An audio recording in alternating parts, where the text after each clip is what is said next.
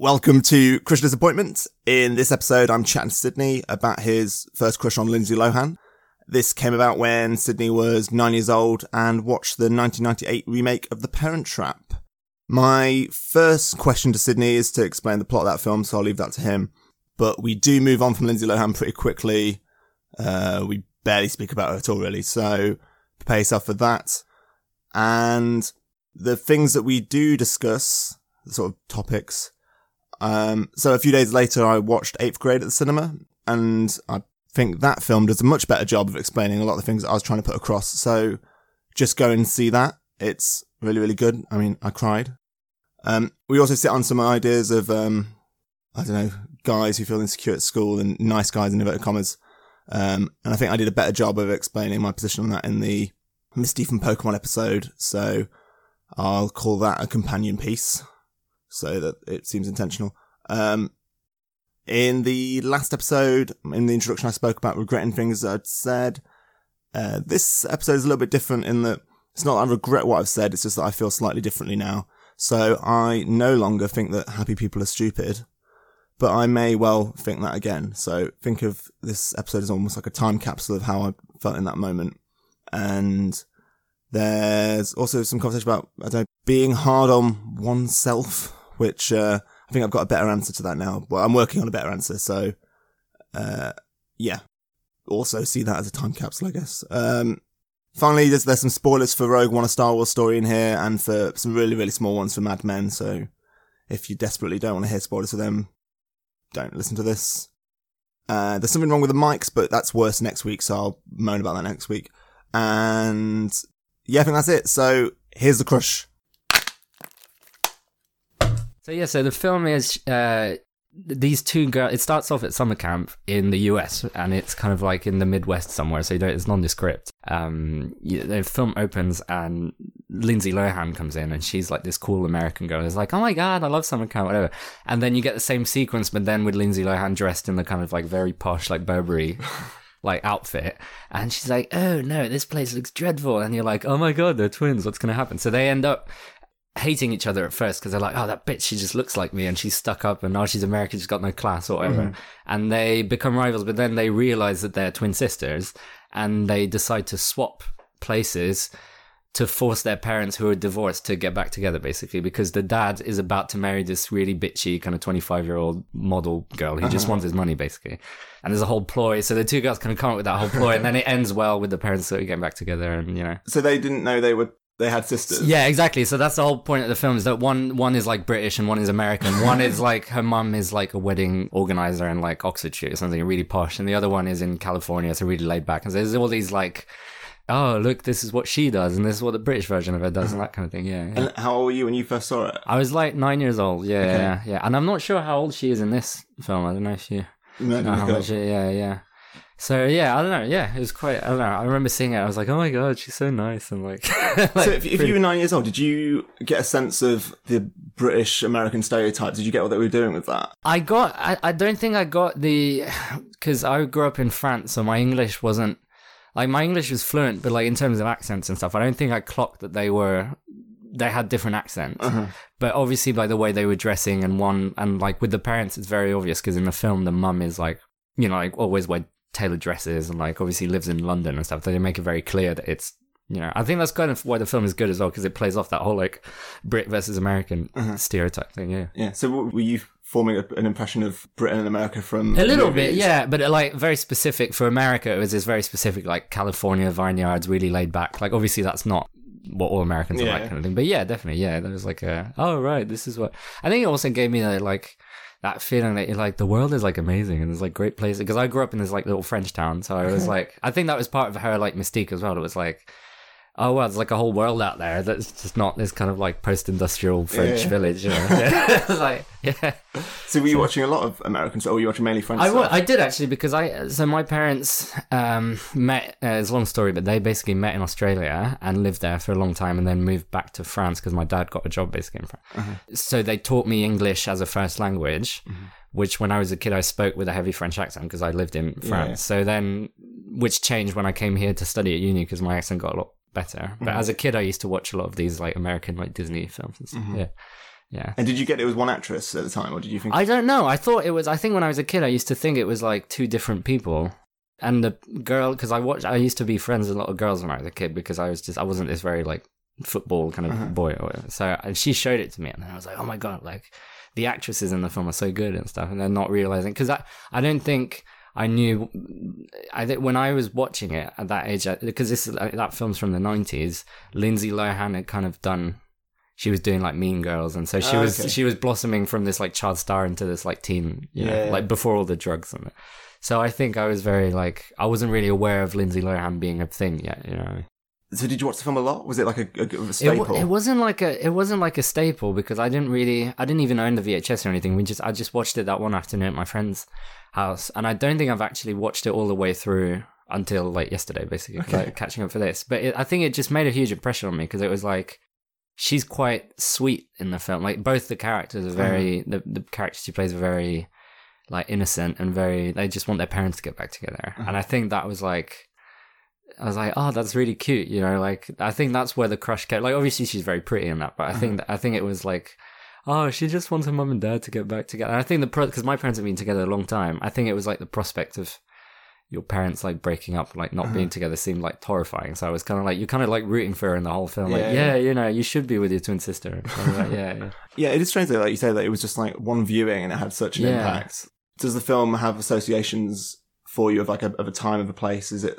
Definitely, I think it, it's that time when because the film is very like for those who haven't seen it, it's very pure-hearted and it's very innocent and it's a very well-made Disney film, Mhm.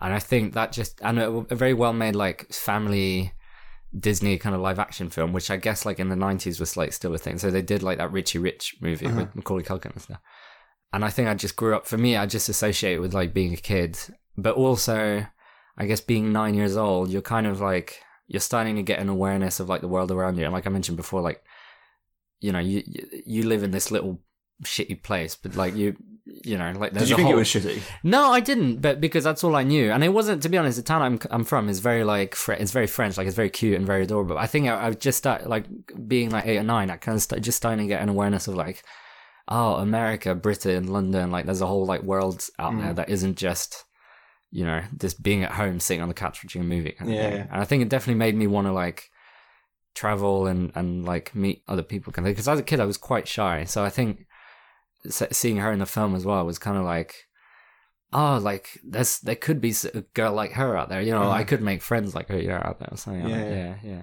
And do you find because uh, so I'm from the town as well, but I find like uh, when you were going to cities, do you Yeah. have a memory of that being like really an exciting juxtaposition? i think definitely the first time i came to london was like the most exciting thing like one of the most exciting things i'd ever done in my life because like I always hate. I think as a kid, I knew, I really like change, so I always hated traveling around and stuff. And when my like, I I love being with my parents, but I think every time we did like a family holiday, I was like, oh, we're traveling again. Like we have to move and stuff.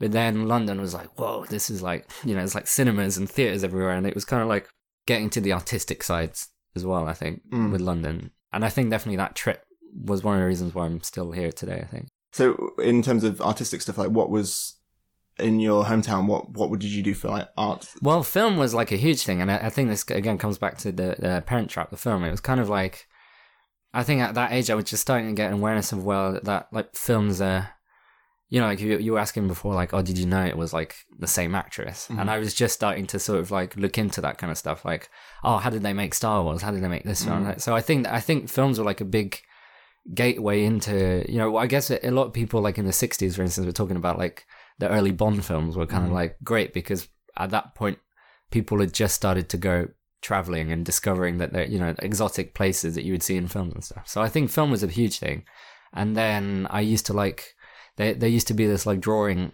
club like painting and that mm-hmm. kind of thing that I used to go to but yeah those two things mainly I think and I like I used to read a lot as well yeah Yeah.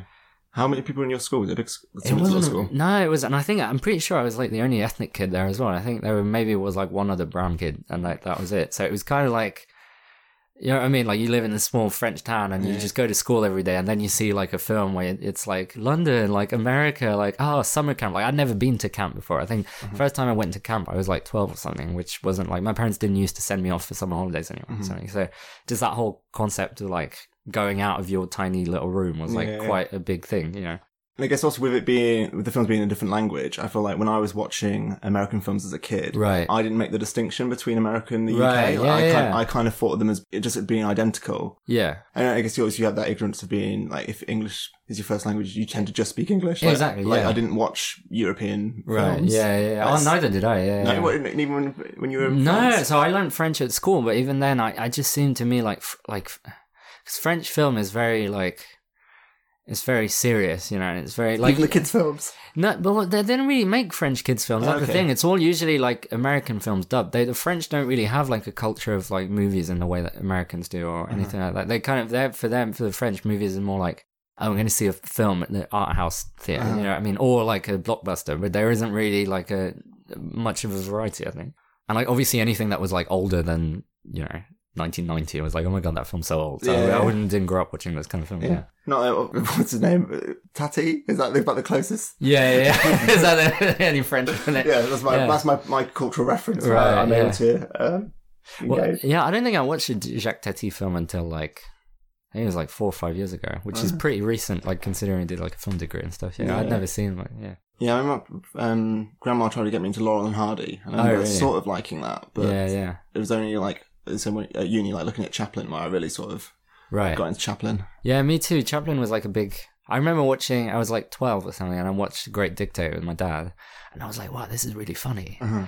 Like how like I was like, "There's no way this is like an old film or something. This must be like yeah." And then obviously like yeah, it's very old. And a great link between that and the Parent Trap, where you've got one actor playing two Exactly. roles. Yeah, twins again. Yeah, yeah, yeah. It's very yeah. much it, that was central to your. Uh, my identity. Yeah, yeah, yeah. I guess so. Yeah. yeah, but surely that I mean that film. Were you? Did you understand the political context of that film? Um, not all of it, obviously. I think I, I got most of it, but I don't think I got any of the like the nuance, nor, nor the irony that you would have a Jewish barber becoming like a, uh, you know, I didn't really get that. I got, I got that it was this sort of totalitarian thing, and like you know, that they were as like metaphor for the Nazis and all that kind of Uh-huh. stuff. But I didn't really get any of the, the like the more the subtler kind of um again we're talking about doubles Mm-hmm. uh, reversal of uh situations between the characters yeah. i don't think i really got any why that was funny it was just like the more the, like, the visual things and like the, the the regular chaplin stuff yeah I mean, this is a bit of a tangent, but I saw um, V for Vendetta at the Prince Charles. Oh, on, right. it was, I think it was on Bonfire Night. right And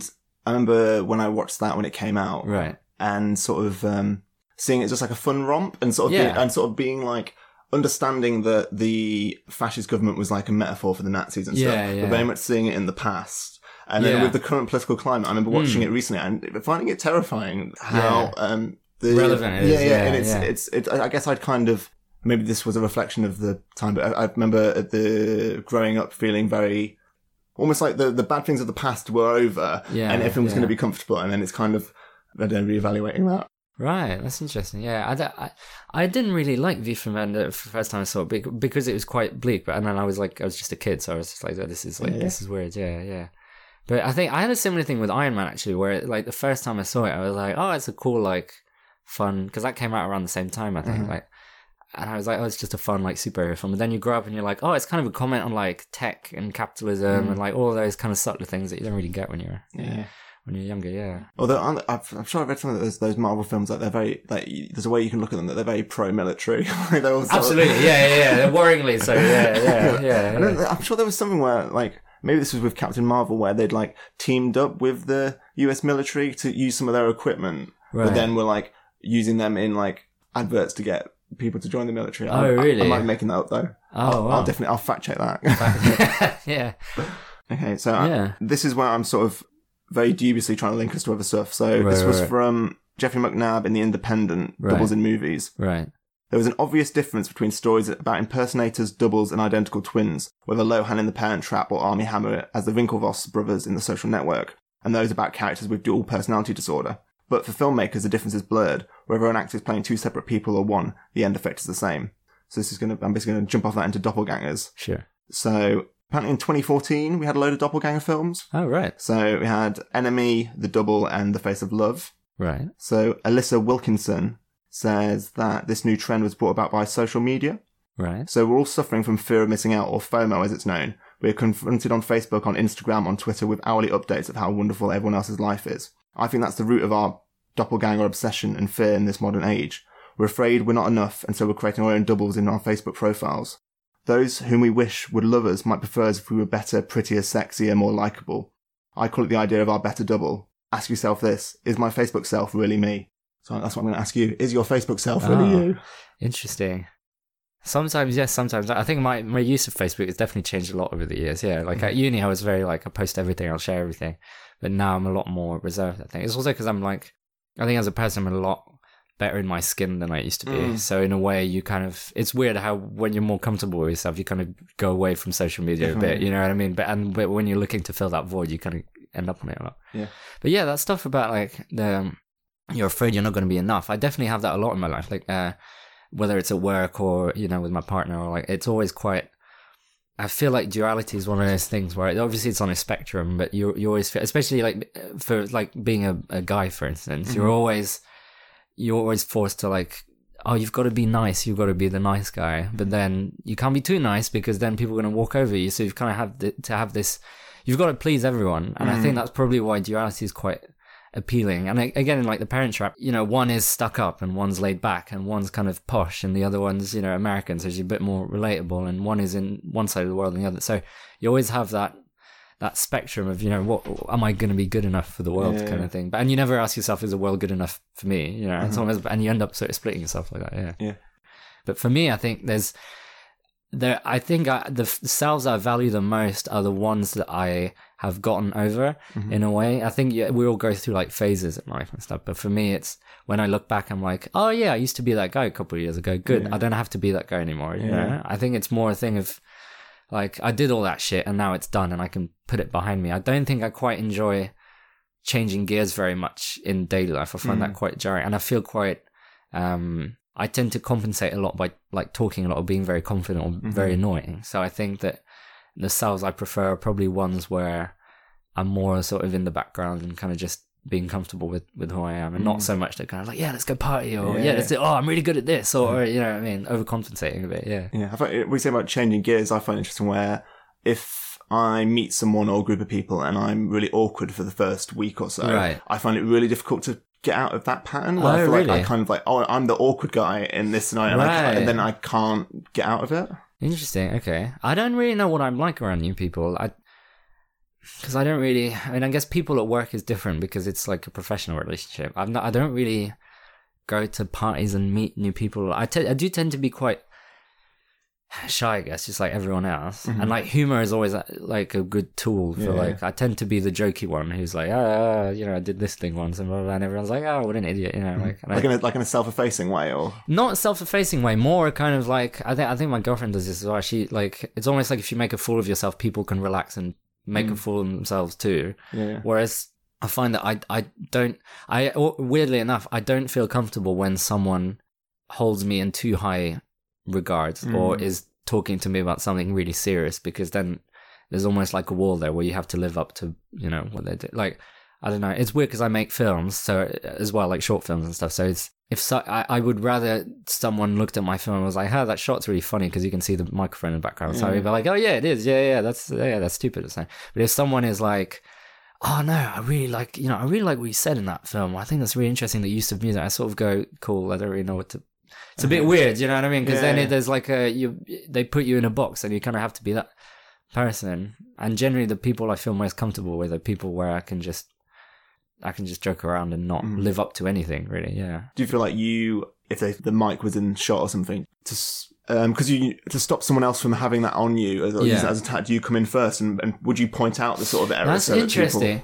I tend, I do tend to, I think lower people's. I think that's quite. That's one of the smarter things that I do is I tend to lower people's expectations of myself. I think. Yeah. I think when I was younger, I used to be like when I say younger, maybe like.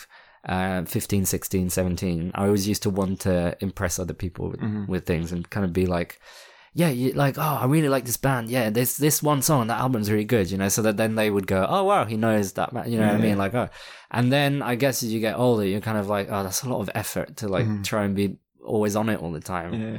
And so not so much these days, yeah. But de- yeah, definitely when I was younger, you kind of want to be because you're kind of building yourself up as well, right? You're Mm. kind of trying to find things that you like and things that you can use kind of later on, longer term. I don't know. Still, like meeting new people is a tough thing, especially if you're kind of like a dork, like you know, like I am, and you like movies and films and stuff. It's quite like when I'm at a party, I'm like, ah, what am I gonna do? Yeah, But everyone likes movies and films, don't they? they do, but I feel like it's it's a weird, it's an odd, it's kind of an odd bridge in a way where you're gonna be like, oh yeah, I did film studies. What kind of films do you like? You know what I mean? It's kind of I don't know. And I'm very, I'm a very pragmatic person, almost to a fault sometimes. So I tend to be like, right, what are we gonna do right now? What do we need to? I I kind of find it hard to uh, not be self-absorbed when I'm in a situation where I feel a bit threatened. You know? Mhm. Yeah. I mean, this might be the opposite of what you're saying, or maybe not, but I feel like I have to check myself from not having, um, in, I don't know, inflating the importance of my opinion, if, especially with Oh, films, really? like, with film stuff where I feel like if I meet someone and they say something that like I disagree with, right. I can write them off pretty quickly. And maybe that seems Oh, like, really? uh, so it seems like you would be the complete opposite in that, way. you would, or do you, do you get like that? I don't know. I don't think I've ever been in that situation before, like talking about. No, I tend to agree with the person quite a lot. I- I, think, I, oddly enough, I think if I trust the person enough, I will disagree with them because I'm like, I can have this argument with that person Yeah, yeah. and they're not going to hate me. But I think if it's someone new that I've met or someone who I'm not sure about, I'd be like, ha ha ha, yeah, you're right, that film is shit. And then Yeah. secretly think, oh, I love that movie. you know, like, yeah. So I think I tend to be quite like more like malleable, I guess, uh, as an, I'm, I'm more, I think more an extrovert now than I used to be. Yeah. Uh-huh. Yeah. What about you? Do you think you're because I have this conversation with my girlfriend all the time, like whether you're an it is bullshit anyway, like introvert extrovert thing. But like with It's, it's a double. it is a double. It's another double. Yeah. No, but it's interesting because person I had I literally had this uh, New Yorker article in my pocket the other day that was about personality testing, and mm-hmm. that most personality tests, like ninety nine percent personality tests, always come down to a sort of binary of some form. Like you're mm-hmm. like introverted or extroverted, or you, you you're more rational or more emotional, or you're mm-hmm. more of like a structured person or you know unstructured person and stuff. So it's almost like the doubles this kind of like thing that you can never really. It's like a point of reference that you can't get away Yeah. from. It's like as humans, we haven't really found a way of not categorizing each other with regards to like um uh like duality or something. I don't know. It's called or opposition. I guess is a better word for it. Yeah. Yeah, I guess because it always breaks down, isn't it? If you've just got the, the binary, because I feel like Yeah. a friend of mine, she um, to a lot of people would come across as very extroverted when you meet her, Right, right. But she's doing that because she's so anxious, she's overcompensating. I see what you mean. and it's kind of like, where would that person fit on that spectrum? Because they're kind of exactly. Yeah. in their head, they're very conscious, but everyone else is seeing, oh wow, they're life and soul of the party, right. Right. Right. and then you get to, I don't know, but I would compensate for al- with alcohol. Like, Right, it'd be yeah, like, we were going to a friend's birthday party yeah. and they were in a pub and there was a pub next door. Right. And I was thinking, I'm going to go in this pub next door first and have a pint before I go and see these I people. see. Just, Oh, just right. so I could really warm up and yeah, kind of- yeah, relax. yeah, And then, well, recently I went out with, there was a friend and a load of people that I'd never met before. Right. And I was consciously like, okay, I, mean, I need to get Yeah. drunk for this. And then drank way too much and was ill. And, Oh, sort of, no. and it was kind of like, I'm very conscious of that. That's not a cure for the issue. Like it's like very much a case of trying to get to, to a point where I don't need that. Don't need alcohol. Yeah. Yeah. But it's difficult. I'm the opposite, so I tend to be very extroverted around people I'm comfortable with. Mm. So I guess that's like my true self or whatever. But around yeah, around new people, I tend to be quite shy and quite very um analytical. So I'm very like, oh, maybe I could come in at this moment with this joke and that'll diffuse the tension a bit or something. I Yeah, tend to be quite strategic, which is stupid because. You know, it's a bit like, you know, it's like it's not a military operation. it's just like, but that's how I tend to approach like new situations, yeah, which is weird. Yeah. And do you interact better in big groups or like one on ones? I'm not quite sure. It's a good question, actually. I think with I think with big groups, I get distracted easier. Mm-hmm. I don't know, and I tend to be like, "Oh, I could talk to this person. Oh, I wonder what that person's like doing on the weekend or something. In a smaller group, I think it's. I, I don't know. I, I do find sm- that's weird. I've never thought about that. Small groups are a bit harder, I guess. It's a bit like going to a small club, right? Like you're in a small club, you're kind of like everyone's more of a threat as an individual because they're kind of there's less of them. So whereas in a bigger club, it's kind of like "Ah, I'm just one in the masses. You know, Yeah, no yeah. one really cares about me, which is comforting. Yeah, I don't know. What about you?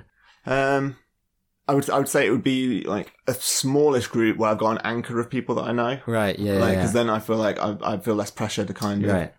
perform, I guess. Right. Okay. But um, because because then because the if the room becomes so big, then it's sort of everyone splinters, don't they? And then you suddenly end up in these in these weird little bubbles. packs, yeah, and you can't really walk up to a group and be like, ha ha ha ha ha ha, ha. Hey, I'm Sid, by the way. Hey, yeah, like, Was Yeah. I saw some, there was some tweet that made the joke. It was like Jesus' biggest accomplishment was being a guy in his thirties who had twelve close friends. right. and so I do find it strange, like how like there's so many like systems in place to meet partners, Yeah. but like fewer, or it seems um, it's almost less socially acceptable to seek out friends, even though we've got like a mass amount of loneliness amongst young Absolutely, people. Absolutely. And it's almost like it comes across as more desperate if you're looking for a Mm. friend than if you're looking for a partner, which is a very weird dynamic because like most of the times you end up dating someone that you're sort of friendly with anyway, so it's a bit weird to yeah, I don't know, it's, yeah. Uh, I think I think that's bullshit. Though.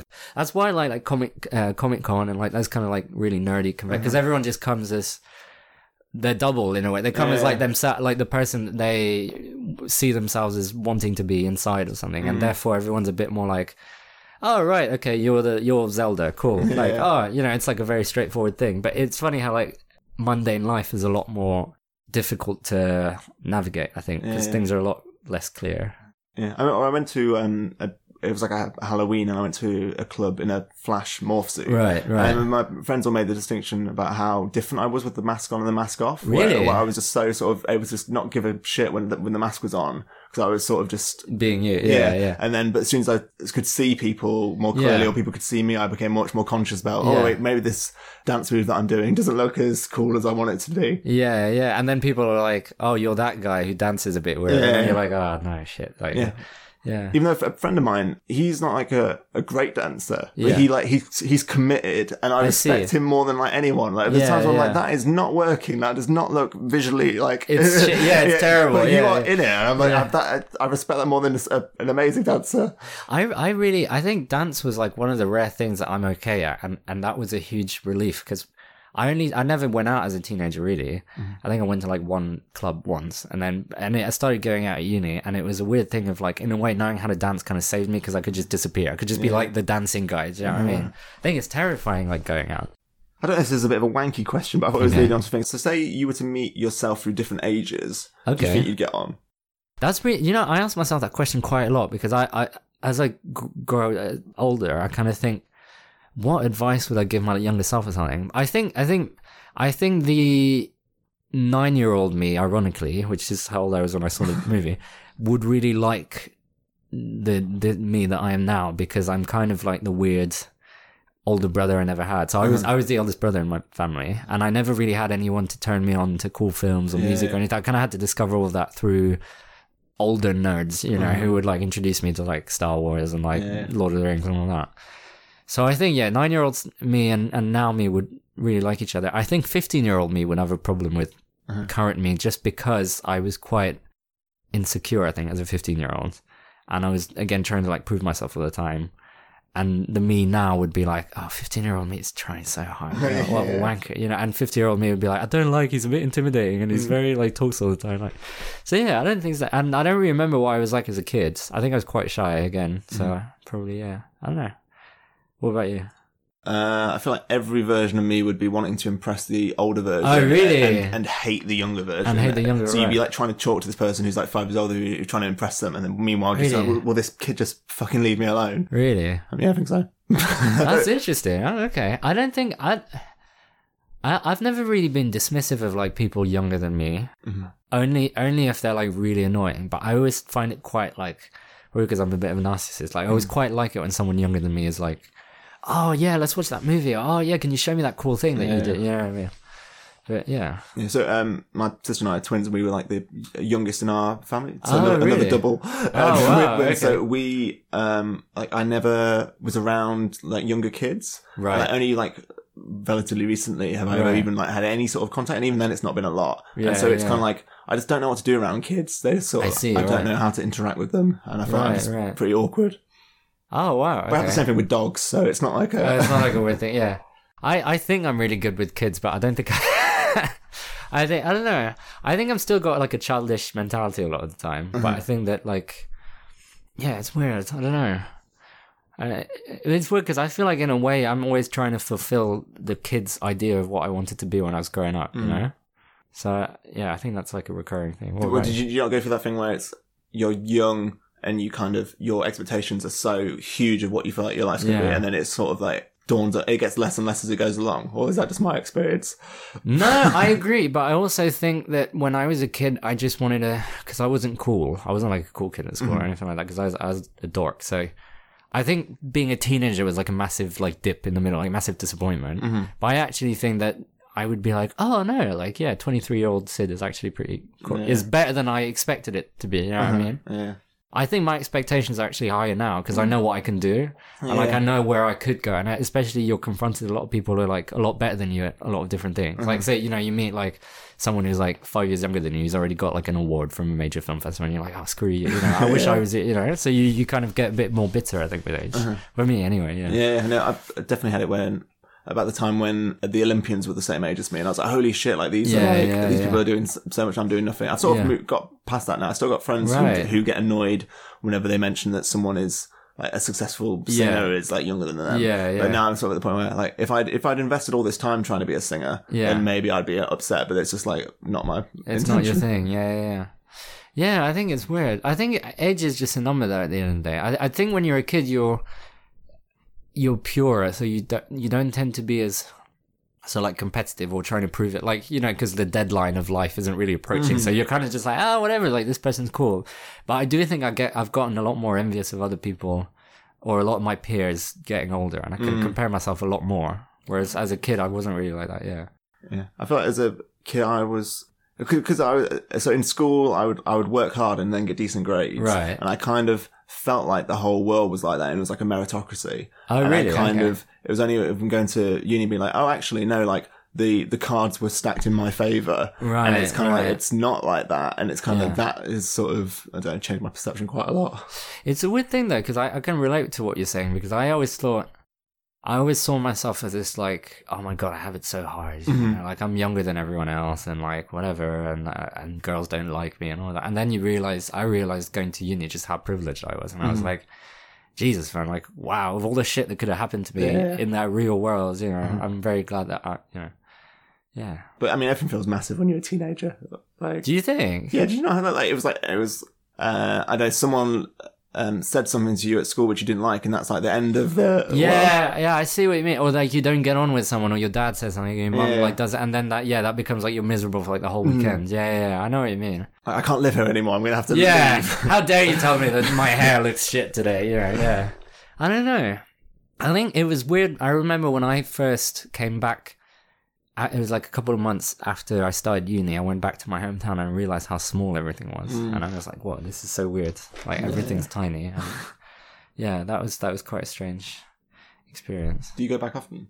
I don't really, maybe like a couple of times a year, just because of like money and like mm-hmm. being in London is quite busy. So Yeah, yeah. yeah. Do you feel like coming from a small town that London's overwhelming? I think it's overwhelming, but not because of the size. I think it's overwhelming because everyone is kind of a bit of a dick. know? Yeah. like because people don't. They don't really say hi to you. They don't. They're kind of rushing to get to somewhere, or they're mm-hmm. not. They're quite rude. Like I, I do miss the everyone sort of knowing each other. You know, like mm. oh yeah, you're that woman from the shop. Yeah, Yeah, how yeah. you doing? You know, how's your kid? And you know, in London, people don't really have time for that. It's Yeah. kind of like even when you're at a party, it's like oh, I'm either gonna get laid or get drunk Mm. or get really drunk so I can dance and impress someone, or I'm here to you know that people are less. They're always like trying. Ironically, coming back to the double thing, they're always trying to be something that they're not. I feel in London, you know, and especially the younger people that are very like, oh yeah, you know, like I'm at this club. Let me take like a million pictures of myself so I can put on Instagram. You know how cool my life is. You know, I remember I had a couple of friends who I wanted to be in a band with, and I kind of that didn't work out, and we were not really friends anymore. But like, I just realized like, wow, those people really like they never enjoy just being in the moment. They're always mm-hmm. trying to, you know, look cool and act cool and be, you know, I don't know. It just seems a bit.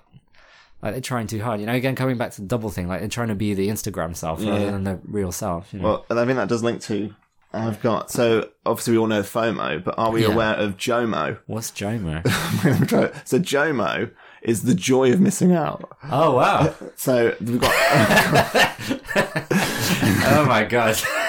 it's like the worst word I think I've ever heard. Oh, God. But so I've got one, two, three, four, six bullet points of how we can experience JOMO. okay, So um, the I should just go for them. So the first one is be intentional with your time. okay, Is that something that you feel like? Because I feel like talking about the pace of London, I just feel like I'm constantly just trying to keep up with Absolutely. everything, and I'm not really. I'm never like sit down. Oh, this, that's bullet point two. Give yourself permission to live in the present. yeah, absolutely, like, yeah. I'm constantly in my head. I'm thinking. Once I've done X, then I'll be happy. yeah, absolutely. Do you yeah. do how do you ever are you ever able to live in the present? Do you feel? I, I think I am, but I tend to. It's weird. I think I tend to live in the present so I can get it over and done with and move on. Like you were saying, get mm-hmm. move on to the next thing. And I think I have a trouble, especially in London, like slowing down, like going, I'm just gonna have an evening tonight where I just don't do anything. Yeah, yeah. Um, but I think joy of missing out does like I do get that when when I can't go to something, I'm like, oh yeah, mm-hmm. I'm good. Like Yeah. I'm glad I don't have to go to that thing. Or when I really like, I really actually enjoy like making films and working like my job. I really kind of enjoy that. So missing out on that would be a a bit of a shame. But I think anything that's a bit fluffier or like parties or going out or a picnic or something like that mm. it's always a big for me it's a big it's one of those things where i can it's around other people so i can't really be myself you know mm. whereas if i'm sitting in my home like in bed i kind of i'm just like oh yeah i'm missing out on the world and screw you guys i don't need it so yeah Yeah, well, like for this bank holiday weekend, I went home and it was just kind of like just sitting around in the sun. and Yeah, I was yeah. like, just felt it felt like relaxed for the first time in ages. Right, it's kind of because I kind of tend to have this feeling in the back of my head like you need to be doing X. Like make sure you do this. Yeah, and yeah. you're wasting your time sitting around. Sitting around, and I yeah, kind of because I wasn't near a computer. Yeah. I was kind of able to just like disconnect yeah, exactly. Which yeah. is another point on my on Jomo, Jomo, is yeah. to um embrace tech free time. Yeah, absolutely. Yeah, yeah. I actually think how, playing an instrument really helps with that. Like I play guitar and it really helps with just focusing on something that's very material and not mm. something that is like a virtual. Because actually, social media and the internet really requires a lot of abstract thought. Like weirdly enough, you kind of have to be able to. You know, link this thing to that thing, and oh, this TV show is out. Oh, yeah, when's that coming out? Like, it's quite exhausting actually. Mm. But focusing on something like a physical activity or something like a craft or something that Yeah, you're doing yeah. is really good, I think, for Yeah. that, you know, and you're kind of like, I don't have to go to this party because I'm like, you know, sewing this shirt, you know, something. Mm. Yeah, well, I hear like kn- knitting supposedly really good for mental health. Like people talk about that. Absolutely. Yeah, yeah, yeah. So I think we're pretty good on Jomo. I feel. Yeah, I feel like we're, yeah, we're pretty, it's funny because I feel like you and me are quite different personality wise, Mm. but we both understand that it's really important to just be alone sometimes, you know? Well, um, outside of social media, I've also Yeah. discovered this thing called doppelganger hunting, Right. which is a new a new trend. I don't know how many, Right. maybe six people are doing Right, it, but they've right. written articles about it where people go on these websites where you upload a picture of yourself and, it's, Oh, and it gives you like a doppelganger from across the Yeah, world, and yeah, you get yeah. to. I don't know, quite know what the pleasure is from that, but is that something that you've done to sort of um, sate that first for the parent trap? No, I think I think well, it's funny because I it, that really links into race quite like obviously on the podcast you can't tell, but I'm like half Asian, so I think weirdly enough, like I was always identified as being Asian, so I didn't really ne- I didn't really feel the need to be in a box or see a version of myself because I already and I was like, oh, I'm the Asian guy, you know what I mm-hmm. mean? And so it's I don't know, it's quite a weird thing. I think movies are about doppelgangers anyway, right? Because it's all about identifying with a more attractive version of yourself on screen. Mm-hmm. You know what I mean? So like when middle-aged men watch James Bond, it's kind of like, oh, that's me up there. You know what I mean? It's like some fantasy. You know, I, so I think I think it's yeah. I think I, it's weird. I didn't I didn't think doubles would be such a huge like part of my like philosophy of things. Yeah, yeah. So moving on, this is another big leap I'm taking Right. from sort of social media to the shadow self. Okay. So this I just got this from Wikipedia. So in Jungian philosophy, the shadow may refer to an unconscious aspect of the personality which the hmm. conscious ego does not identify in itself, or the entirety of the unconscious. Let me just go to the easier version. So this is from Harley Therapy, the shadow self, what it is and how can it help you. So the shadow is a side of your personality that contains all the parts of yourself that you don't want to admit to having. I see. Right. Do you feel like there's parts of your personality that you absolutely absolutely i think i call it the blind spot i think it's a part of yourself that you've kind of you know is there secretly and i think that's probably what jung is saying that you sort of you don't identify it in yourself because you don't want to but you kind of subconsciously know that it's there or you know that you have a shadow self Mm-hmm. but then i don't know for me it's i think i'm a lot more i think i'm quite a nice good person and i think a lot of the time I choose not to see that in myself because I don't want to be taken advantage of. So I kind of tend to get very defensive, I think. And I think mm-hmm. that started from like being a teenager and realizing that, you know, I wasn't the strongest guy or the best looking guy or like the most popular or anything. So I kind of had to develop like a skill set of things I could do to protect myself, like mm-hmm. having a sense of humor as one of those things.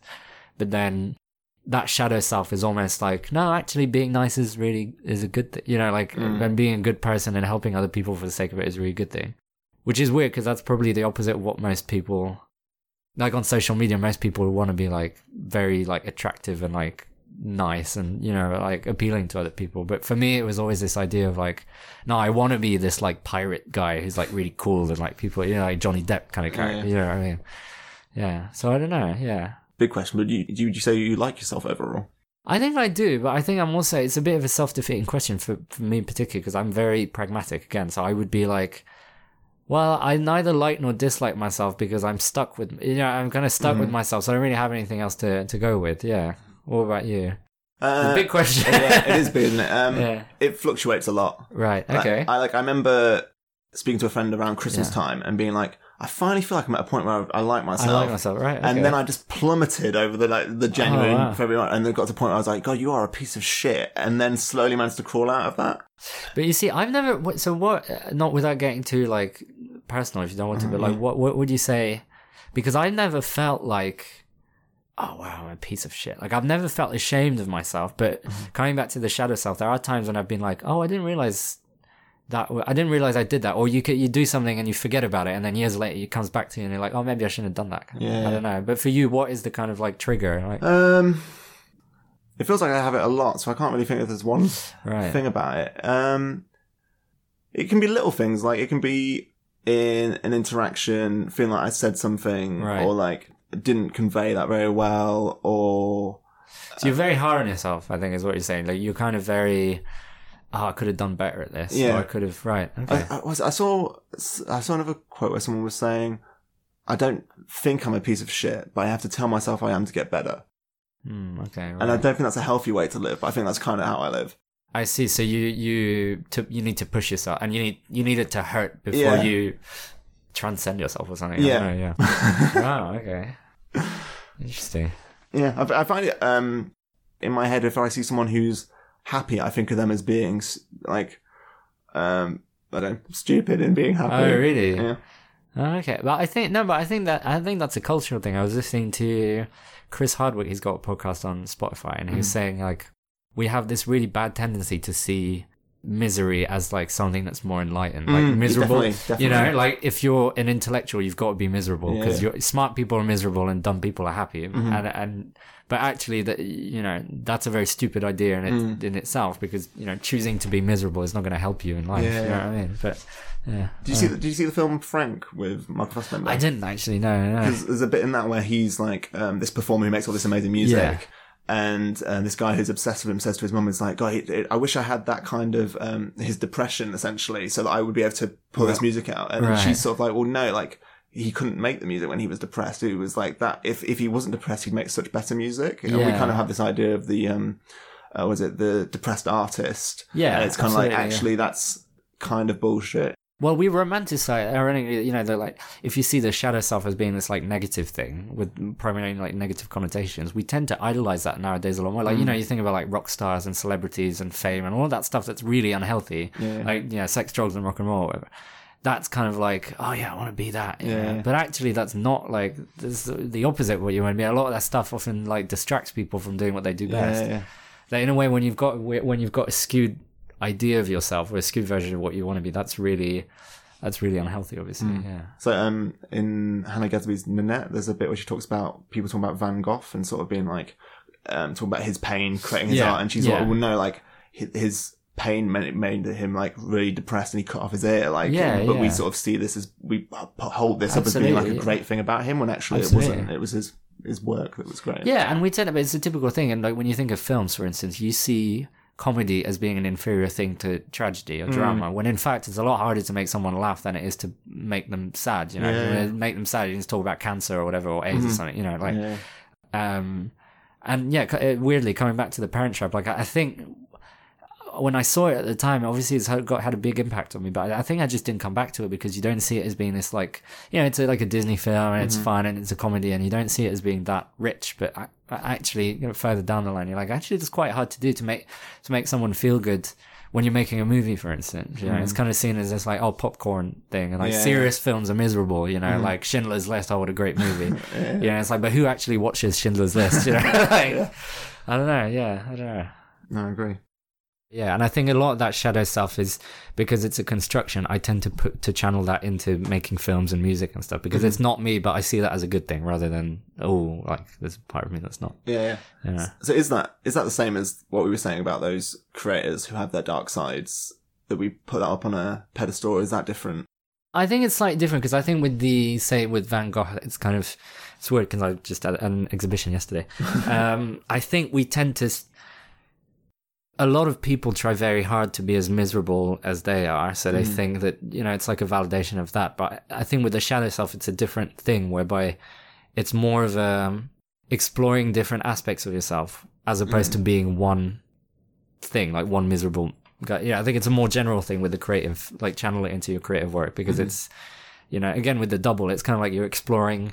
Oh, maybe like in this song or in this film, you know, I'm going to write a part like this, or you know, like a mm-hmm. performance kind of thing. You know, Yeah. I think say like people like Mick Jagger, for instance, like they, it must be so cool to to have that power of being able to be a completely different person all the time mm. because I can imagine that being quite liberating. Yeah. Whereas being Van Gogh would be very, it wouldn't be liberating at all. You'd be like, oh, I'm just, I'm this tortured, miserable, depressed kind of guy all the time, you know? Yeah. I think with the shadow stuff, it's more of like if you can embrace it, it's more of a, it can be really stimulating. You know? Hmm. Yeah, I guess. I don't know. No, maybe Mick Jagger hates himself. Why do I have so many children? oh. Now I've also got seven ways to spot your shadow self and how to use it to become free. So one, you harbour harsh criticisms or judgments of others. No. So it seems like I think these seem to be we seem to be the opposite on this because I said earlier that I do. You do, yeah. And then you don't. Yeah. Um, you exercise unnecessary power of those who are in subordinate positions. Yeah, but that's not a bad thing, is It's it? that's an awful thing. Is that the worst on the list? I'm, I'm thinking of like um, people who are rude to waiters. oh, no. Oh, no, not that kind of thing. I think more like I enjoy having influence over other people. Okay. and dominating them in some way, but not. No, I I wouldn't be. No, I wouldn't be. I'd never be. I'd hate be, to be rude to someone. No, Okay. no. I always worry about that quite much. Yeah. So it's just a power play. Yeah, I think I just enjoy The waiter knows that you you're in control, so there's no Yeah. need for you to be. I would love it if the waits out. I love it when waiters are like, "Well, I would suggest that one," and I'd be like, "That's oh, thank you. Yeah, that's really interesting." You know what I mean? Like, whereas if someone takes no interest in me, I'd be like, "Oh well, okay, screw you then." No, I can't stand some suggestions. And Yeah. if someone asks a waiter, like, what would you recommend? I can't stand that. Are you really serious? Because I feel like they don't know you. Your, your taste is so specific. How are they going to be able to recommend something to you? Yeah, but I would see it as like oh, it's a power thing. Oh, they're trying, which means they want to like me or they want me to like them, which is ridiculous because it's their job. Like they're, Yeah. aware, they're just and or they're bored or something, you know. But I would see it as like a flattering thing. Yeah, Hmm. yeah. Um, you play victim. No. Uh, you jockey for position by using others. What would that in what context? Would that be? I feel like when I was at school, I would know my friends who are higher in the social hierarchy and try and use them as like a as a leapfrog to be able to get into the higher social cliques. Oh, so like in a basic way, like you would hang out with a cool kid, so you would be cool. Yeah. No, I don't think I'd do that because I'm again I'm too much of a prag- uh, pragmatic person. I would be like, no, I'm not cool. There's no point trying. You know, I, I would just, and I actually almost to the to the other side of that. I tend to often hang out with people who are um who are uh, sort of I say lesser than me. I don't mean that in like the, the, the lesser human beings. I just mean Yeah. like I tend No, to the paupers. I know what you're saying. yeah, yeah, exactly. The poor common people, you know, don't have what I have. No, like um, people who they're like the outcasts or the rejects, or, or people who are perceived to be that. You know, Uh-huh. Yeah, yeah. because like, it, a it makes me feel better about like, oh no, I can be the cool person sometimes, but I also feel like it's a more of a realistic thing to be because I, you know, I'd be like, well, no, what's the point in trying to be a cool person or Yeah. higher up? Know, Does that does that ever get like big fish small pond? Where if you're Yeah, like if yeah. you do you feel like you uh, would ever hang around with people who uh as you say like outcasts, so that then within that group your station is higher than it would be in a group where you'd feel like I, I think I do, but I, I think it's again it's a question of balance. So I think you need both. I think if you're always the big fish in the small pond, that's really unhealthy because you're you're never going to grow really as a person. But at the same time, I'm just quite dominating, and I come across as like mm. if you just listen to this, be like, oh, well, it sounds like a dick. But I think I just tend to like. I tend to be very confrontational with people and I like getting viewpoints across and I mm. like to make things happen, which means that as a tendency, I tend to be with people who are less sort of alpha because otherwise it just wouldn't work. You know, if you're with mm. people who are constantly competing against you, not in a malicious way, but just Yeah, a- as a matter of fact, it ten- tends to not work.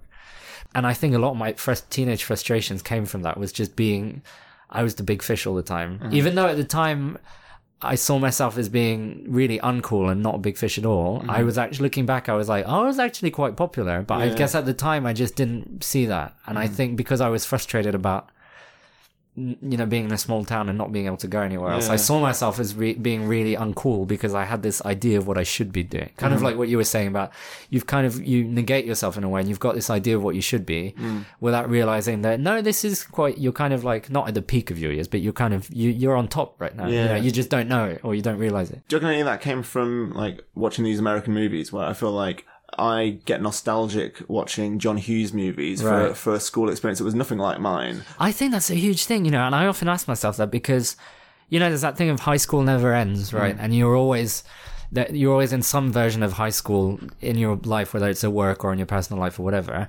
I, I do get that a lot where you, I, I consume a lot of teen content where I'm like, oh yeah, that's just like high school. And then I catch myself, I'm like, no, that was nothing like mm. high school. But I think it's more about, with those movies, it's more about the feeling of like the emotional truth of being a teenager or being young or being in high school rather than that actual specific. Hmm. I think that's why those films work and they're good because they capture that feeling of being a teenager regardless of what context it's it's in Yeah, do you know what i mean? I think it's less about the the oh yeah the jocks and the cheerleaders and them hmm. but it's more about that feeling of oh everything's a bit pointless because these are all just clubs and cliques and nothing really Yeah. matters do you know what i mean? Yeah.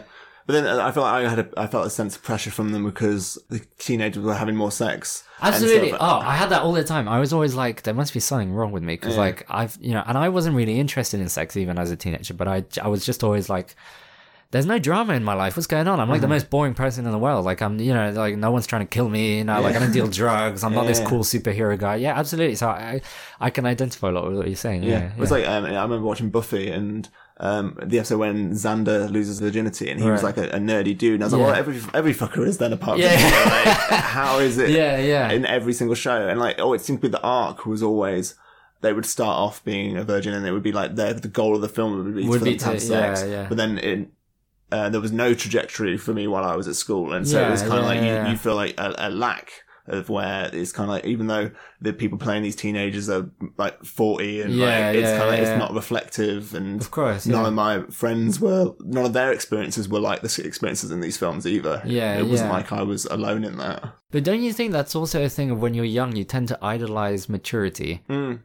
which but not in not in a good way sometimes you tend to want to be grown up because you'll have lived life and you'll know what it's like to Yeah. like have had sex or gotten drunk for the first time. You'll be like oh i'll be like more worldly. Mm. but actually that innocence is something that you realize oh, i probably should have kept that a bit longer you know? I could have put and i think a good a good teen film or a good coming of age film is a film that really captures that sort of fleeting oh i'm growing up now you know? Like it's all sort of going away and i don't know if i want that anymore did you have that sense when you were a teenager? I remember thinking as, as a kid and as a teenager being like i can't wait till i'm an adult when i can like I felt like something, something would switch in my head and I'd Yeah. suddenly be like a functioning person and know how to do things. And then I kind of Right. realized that like that doesn't really happen. You kind of just you you're constantly just blagging it. I think I think a version of that. I don't think I was expecting to know what to what, know what I was doing, but I think I was expecting there for there to be some sort of revelation about life of oh this is what it's all about you know like uh, you know almost in a way when people talk about having kids they're kind of like yeah that was a moment kind of everything came into focus and, like, Yeah. and I thought being a grown up would clarify a lot of things which it didn't in a way. And I think a lot of the things that the questions I was asking myself at the time actually just become more complicated. Yeah, yeah. and and you don't you don't have that moment of clarity of like oh this is what i this is who i am or this is what i'm doing. Or it actually just becomes weirdly coming back to the shadow self it just becomes this thing of oh my god which me am i being today? And what do i do in this situation? And uh, whereas as a kid you're in a way you're a lot more spontaneous because there's only one you only perceive one version of yourself you know what I Yeah, mean? I wonder if it's kind of like um, if it would be different if there was more ceremony. So I'm thinking more like in American films, like prom is held up as this kind of like massive Yeah, event. And in my school, yeah. it's kind of like just like I just hung out with some friends and we sort of like Yeah, chill. Or like if I had like a religious process of like a bar mitzvah or something, where it was kind of like there's like a, a clear like point where you're like this is the moment when Yeah, I become an adult, or whether actually. Because the moment would be so clear, Yeah. I, I'd have felt more lacking because I'd be like, I just had this experience that I'm supposed to be a, a man now, but I don't feel that. I don't. Yeah, I see what you mean. I think for me, it was different because I went to uni very young. I was 16 when I went to Warwick, and also I going to Warwick obviously is is not in France, so I. I, that was for me was kind of the moment where moving out of home, only seeing my parents a couple of times a year. That was like the moment I was like, "Oh shit, I'm a grown up now." Mm-hmm. I think for me it was less a question of I don't know if this answers your question or not, but it was less. It, it- wasn't necessarily a moment of ambiguity, like, oh, I'm a grown up now, but I still don't know what to do. But it was more a moment of like, I have to keep up now. You know, mm-hmm. like I have to. raise the bar a bit and just, and like you know people have expectations and I can't let them down. Well, I'm going to try and casually link that experience to Lindsay Lohan's experience of being a child star, of being someone who was like younger, Right, even, okay. even though it's nowhere near as severe for you. Yeah, but yeah. like, no, but I think that's really interesting because child stars, a lot of stars in Hollywood are child stars, and I, you don't realize that until you look up their resume and you're like, oh, this person's been in the business for a long time. But Mm-hmm. it, it's got to be very difficult, I think. yeah. Well, I, I read um, so Mara Wilson, who played Matilda, Right. did some like um, a cracked article where she talked about seven reasons child stars go crazy, Right. and some of them are quite serious about like parents and abuse and stuff. So yeah. ignore all that. But um, one of them was uh, this idea that they need to rebel but can't because they've got all this pressure around them. Mm, yeah. Um, I was wondering, did you ever rebel? No, but I relate to that. You wanted to, you want to rebel, but you can't. I felt like as a kid, I got put into the oh, he's the likable nerd, nice, hardworking guy who's going to get somewhere someday. Which you know is not a bad thing at all to Mm-hmm. Yeah. be. But I think I would never rebel because I would always see that as not being me, you know, or Mm-hmm. not being. Like oh no, people would find it weird if I suddenly got drunk and you know Mm. did this. So I think I kind of boxed myself in in a way, which I probably shouldn't have done. But did you um have you experienced? I, I'm sure there's some sort of name for it, but uh, people tell me about this idea of kids who were predicted to go and do great things, or like had who achieved achieving a lot Yeah. at school in later life because their expectations were so high. They kind of um uh, I don't know, miserable. I guess.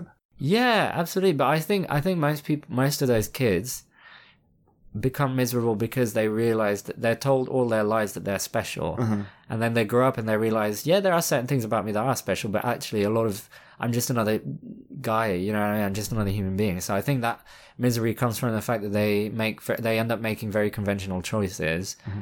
And doing very conventional things, mm. which doesn't live up to this idea of like, oh, I'm a unique person. You know, Yeah, I think, yeah. and I think especially nowadays with social media, we tend to think that we're like sorry, really unique people, but actually it's all we're all just sort of the same. You know what I mean? And I think that's where the the misery comes from, not necessarily from their expectations, but from the the you know you, you tend to I mean I was very lucky I had very loving parents but then you tend to underestimate just as a kid if you're if you're if you're lucky enough to have like, a good family and like you know solid relationships and that that a lot of life isn't like that. A lot of relationships in life are really dysfunctional or mm-hmm. not very not particularly good and the emphasis isn't on you anymore. And I think that's mm-hmm. probably why a lot of child stars like Lindsay Lohan became miserable because then they they realized that oh they were just a tool in a big corporate mm. system you know and someone no one cares about them anymore you know I Yeah. so that must be quite hard I think. Yeah, no, definitely. Yeah.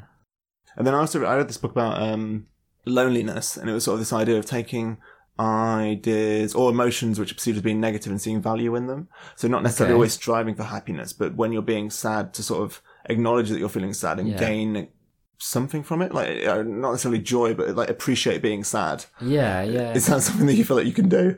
I think so, but I think on a much more basic level, it's something we all do sometimes. Say when you listen to a song that's very sad, you know, you listen to like, you know, a, a, a ballad or something that's very kind of downbeat, and you and it makes you feel sad, or you watch a sad film and you enjoy that. You know, why do people watch horror films or you know tragedies or whatever? Bec- You know, it's a c- cathartic thing. So uh, yeah, I think there is value in that. I think sometimes it's you know, and being being sad is um, can be a really positive thing. Say when you you know, if you've broken up with someone, you know, it'd be really worrying if you broke up with someone and were like, oh, finally, God, you know what I mean? That if you weren't sad at all, it'd be like, well, Jesus, that wouldn't have been a very good relationship then if you weren't sad at all, you know? Or losing someone, you know, loss is very hard, but in a way, if you lose a family member or a friend or something, then uh, sadness in that sense just shows how strong a connection you had with, with that person. It'd be really worrying if you're just like, oh, well, it's this life, is it? You know, Yeah, yeah. Like, so, yeah, I think there is value in that. Yeah, Yeah. definitely. I mean, um, I, I love a good cry. Like, like Right. just watching a film. I, I watched um, Roma recently. Oh, really? Okay. And the um the big scene in that, I was weeping in a way that I haven't Wow. like wept for like a long like I couldn't stop.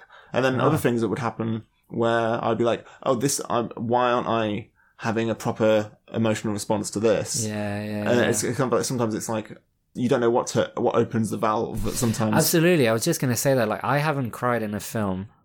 I can't even tell you the last time it was. It must have been when I was like 14 or something. well, that long ago. Yeah, I've never, I and I really want to because I feel like part of me maybe wants to be a bit more emotional, and a bit more open about my feelings and stuff. But I think there's, I yeah, I just haven't cried in a film in ages, and I really want to. You know, I watched um, Rogue One the other day, Star Wars, and obviously in that spoiler, everyone dies at the end. And there were moments in that film where I was getting really worked up, but there were no tears. There was no like big, and I and sometimes like no, but I want to see something that really makes me feel like you know, oh my god, this is dreadful. Oh, you know, like, but I've, I've I just haven't seen it, and I watch a lot of films, but I've not seen a film that maybe that's it. Maybe I'm just desensitized to it now. That Yeah. like I watch so many movies that I just like, oh, okay, emotional response, plot A, you know, it's a slot Uh-huh. B, and then this character's going to do, you know, and- Yeah, yeah. You sort of um, can't. You, you sort of see the framework and not the. Absolutely. Same with music. Like since, ever since I kind of started playing guitar and actually being on the other side of it, where you're kind of making songs, you know, or whatever, you kind of just you you're like, oh yeah, well that bit in that song works because they used that guitar technique or whatever. You don't. You tend to be a bit more technical and less kind of spontaneous about. Yeah. Yeah. Yeah, I, I definitely. I, I went for a long time of not being emotional at films at all. Right. And over the, I don't last four or so years, like I cry a lot during films. Really? Wow. Like it, also like from like happiness, like um, in you see Into the Spider Verse. I didn't know. Okay, Yeah. well, the scene where like he finally becomes Spider Man. Right. Weeps. And I saw it multiple times and wept both times. Um, I saw this film, um, Your Name, like the anime thing, right. and yeah, yeah, like wept through that as well. Like it's and it's some of my most pleasant experience in the cinema. Me by myself weeping. Wow. I think that's great. I think I, I think you were probably triggered by very different things in that Mm. case. It sounds like you're kind of triggered by things that are very like positive or something, or Mhm. like things that are like, you know, I'm human and this is me and this Mhm. is mm. I think I would tend to be very triggered by something that was a lot more stoic. I think mm. that in Rogue One, you know, it's that thing of like it's sort of like a military war film where they're all on a mission and then the mm. mission fails and at the end they just have to kind of do that British thing like stiff upper lip and then put up with that tends to hit me a lot more than emotional scenes per se or things where you've kind of been brought to feel a certain way. Like I don't know if you ever watched Mad Men. Yeah, yeah. Yeah, so I think the bits in Mad Men that work for me are the bits where very little, where it's just you can see that the characters are just soldiering on and just having to do mm. What they've got to do, you know, Yeah. rather than the big kind of like, oh my god, like you know, you cheated on me or whatever. Yeah, yeah. That kind of stuff doesn't tend to. I, I appreciate the drama of it, but that doesn't tend to trigger me that much. Yeah, I, I mean, I wept during Mad Men in the uh, the bit where I can't remember the character's name, but when Don Draper has that older woman who was um, really married to the real Don Draper. Oh my god, I know exactly the moment you mean. Yeah, yeah, and yeah. then they can't tell her. Is it they can't tell her that she's terminally ill or something like? I can't remember. And he has to leave without speaking to her. and He wants to tell her something but can't. What? Wait, wait, wait, wait. Isn't? But doesn't he go visit her to in her house or something? Yes, but they, I think he visits her like multiple times. Yeah, and yeah, then yeah. the last time, I think sh it's even like she's terminally ill. Yeah. she doesn't know, right. and then he finds out in the family like you can't tell her, and he leaves without telling her. Right. It's something. I don't think that's exactly oh, right. right. Okay. But I remember just weeping through that as yeah, well. Yeah, yeah. I that got me as well actually that that relationship because I think for me it was like the fact that he she was the only person who knew who he really was. Yeah, and yeah. that that portal was gone now. And that he that he was all alone now. He didn't have this. It's really interesting because then it comes back again to the double Yeah, self you know? that, yeah. Don Draper is throughout the whole series you're kind of wondering who is Don Draper. And then you realize well that's who he is. He is the guy who is constantly wondering who is Don Draper. You know Yeah. that's that's who that's his thing. That before that split he didn't really have an identity you know i mean Mm. before before he assumed that other guy's identity he wasn't really anything special but then when when he's sort of putting on that mask that's kind of what made him the guy he was you know Mm. in the in the show i don't know Yeah, so I don't know. And yeah, Roger Ebert used to say like movies are a machine for empathy. So they Mm. kind of encourage you to be more open and be more honest with yourself, and because it's kind of that safe space where you're like, no, it's okay. You can feel this right Yeah, now. yeah. You know, you can cry during this thing. It's fine. You know. yeah.